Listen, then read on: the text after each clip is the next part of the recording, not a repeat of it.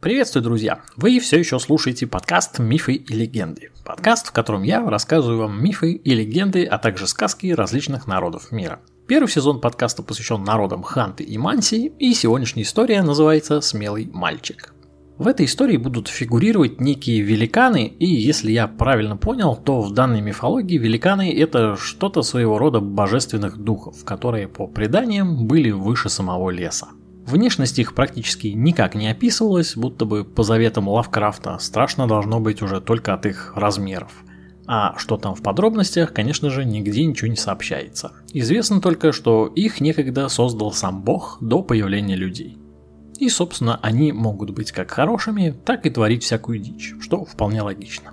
Но, конечно, перед тем, как начать, я должен поблагодарить всех своих слушателей за то, что они слушают этот подкаст, за то, что подписываются на него на различных площадках, ставят лайки, оценки и, конечно же, пишут комментарии. Все это очень сильно помогает его продвижению и, соответственно, о нем узнает больше людей. Спасибо вам огромное. Благодаря вам мне всегда приятно осознавать, что я занимаюсь всем этим не зря.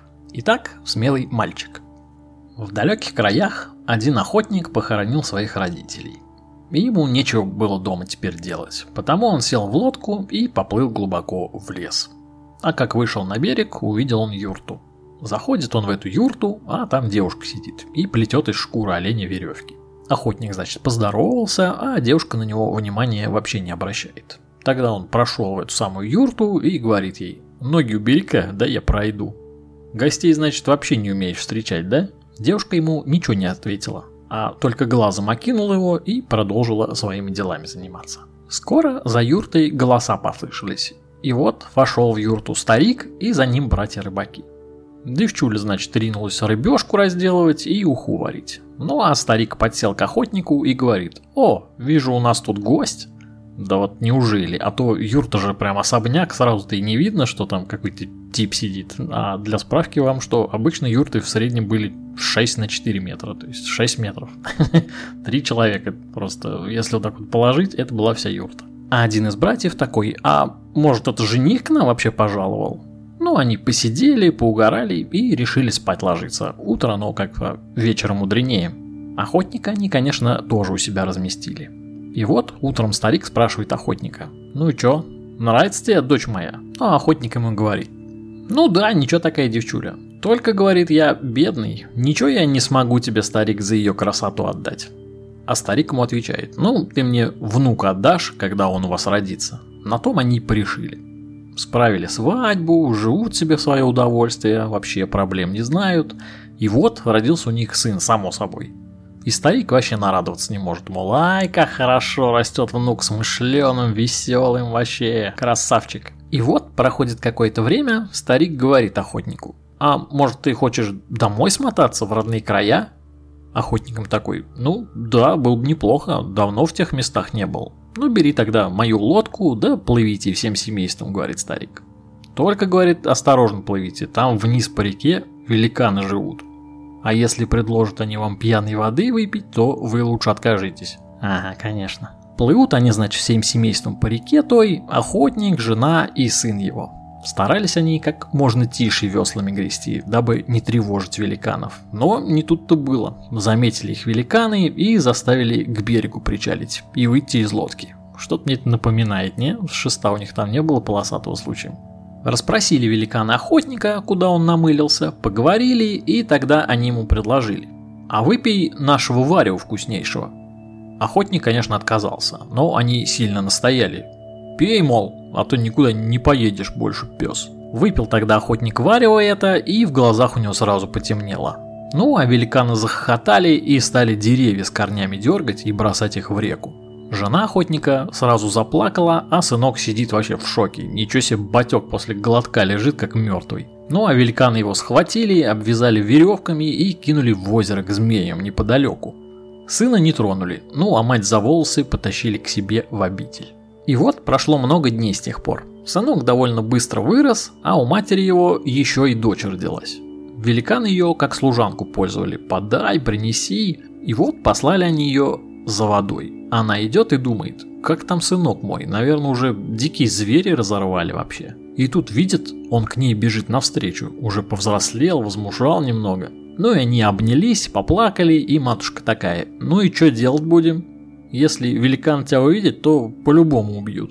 Тебя и сестренку твою. Мол, совсем нет у них никакого сердца. Ну а сын ей говорит, надо, значит, выяснить, где сердца их спрятаны. Не могут же они без сердца жить. Ты, короче, мать, как домой придешь, начни ругать этих великанов, мол, вы чё, собаки сутулые, такие бессердечные, ребенок плачет, а вы его успокоить не можете. Ну, короче, скандал учини. И тут они слышат шаги оглушающие, и мать сына в кусты спихнула. Появились, значит, великаны и спрашивают, это ты с кем тут базарила, мать? Она им, да, с собакой одной. Она, мол, тут за мной привязалась, а я ее в бок пихнула, и она убежала. Ну ладно, сказали великаны, тогда все ништяк. А как домой пришли, мать тогда сразу сценку разыграла эту с бессердечностью. Дочка как раз заплакала, и мать такая, ах вы бессердечные ироды, да как вы можете так вот смотреть на это спокойно? Вдруг моя дочь вообще сердце свое ищет, а вы внимания не обращаете на нее, ну как же так? Великан такие смотрят на нее и говорят, может быть, мать, мы вообще не шарим за дела ваши людские. Наши сердца у зайца вон за рекой хранятся, нам плевать на эмоции твои. Подслушал тогда сын разговоры эти и побежал на другой берег зайца этого искать. Переплыл он, значит, реку и начал охотиться. А что за заяц, непонятно. Это же все равно, что иглу в стоге сена искать. Охотился он так за зайцами до поздней осени. И тут бах, видит огромный заяц, такой ушастый, глазастый, прям вот монстр, а не заяц. Ну, если не он думает сын, то, наверное, никто. И схватил этого зайца за уши. Заяц, конечно, сильно сопротивлялся, царапал паренька, бил лапами, но сын охотника оказался проворней, он просто вскочил на этого зайца и оседлал его. Ну, заяц, конечно, зашипел на паренька, типа «А, отпусти! Чё тебе надо?» Но паренек никак не унимался, а усмирил зайца этого и говорит, отдай мне сердца великанов. И бьет, значит, зайца этого по бокам ногами. Ну, заяц, конечно же, перестал сопротивляться, почувствовал, что просто не вывезет этот поединок, и из него высыпались три яйца. Тогда паренек схватил их и побежал обратно к хижине, где эти все чудовища жили. Прибегает он к хижине, и один из великанов сидит такой и шепчет. «Кто-то наши сердца нашел, пацаны» и другие великаны затряслись от этих слов со страха. Тут паренек вбегает в дом великанов и говорит «Ага, это я нашел ваши сердца!» и стал их перебрасывать из руки в руку. «Ну все», — говорит один из великанов, — «теперь помрем мы, видимо».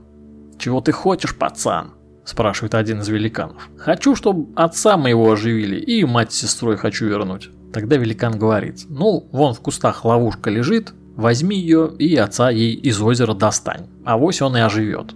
После этих слов, конечно, паренек уже больше не стал слушать великанов, размахнулся и выкинул яйца с горы, на которой дом стоял. Пара яиц разбилась, и те великаны умерли, а одно просто раскололось, и тот великан больше никогда не смог ходить, только ползал. Ну а мать с дочкой прибежали, конечно же, к озеру, где отец их лежал. Паренек достал той ловушкой отца своего, и спустя какое-то время он действительно задышал. Ну а как оправился он окончательно, так они всей семьей дальше свой путь продолжили. Конец.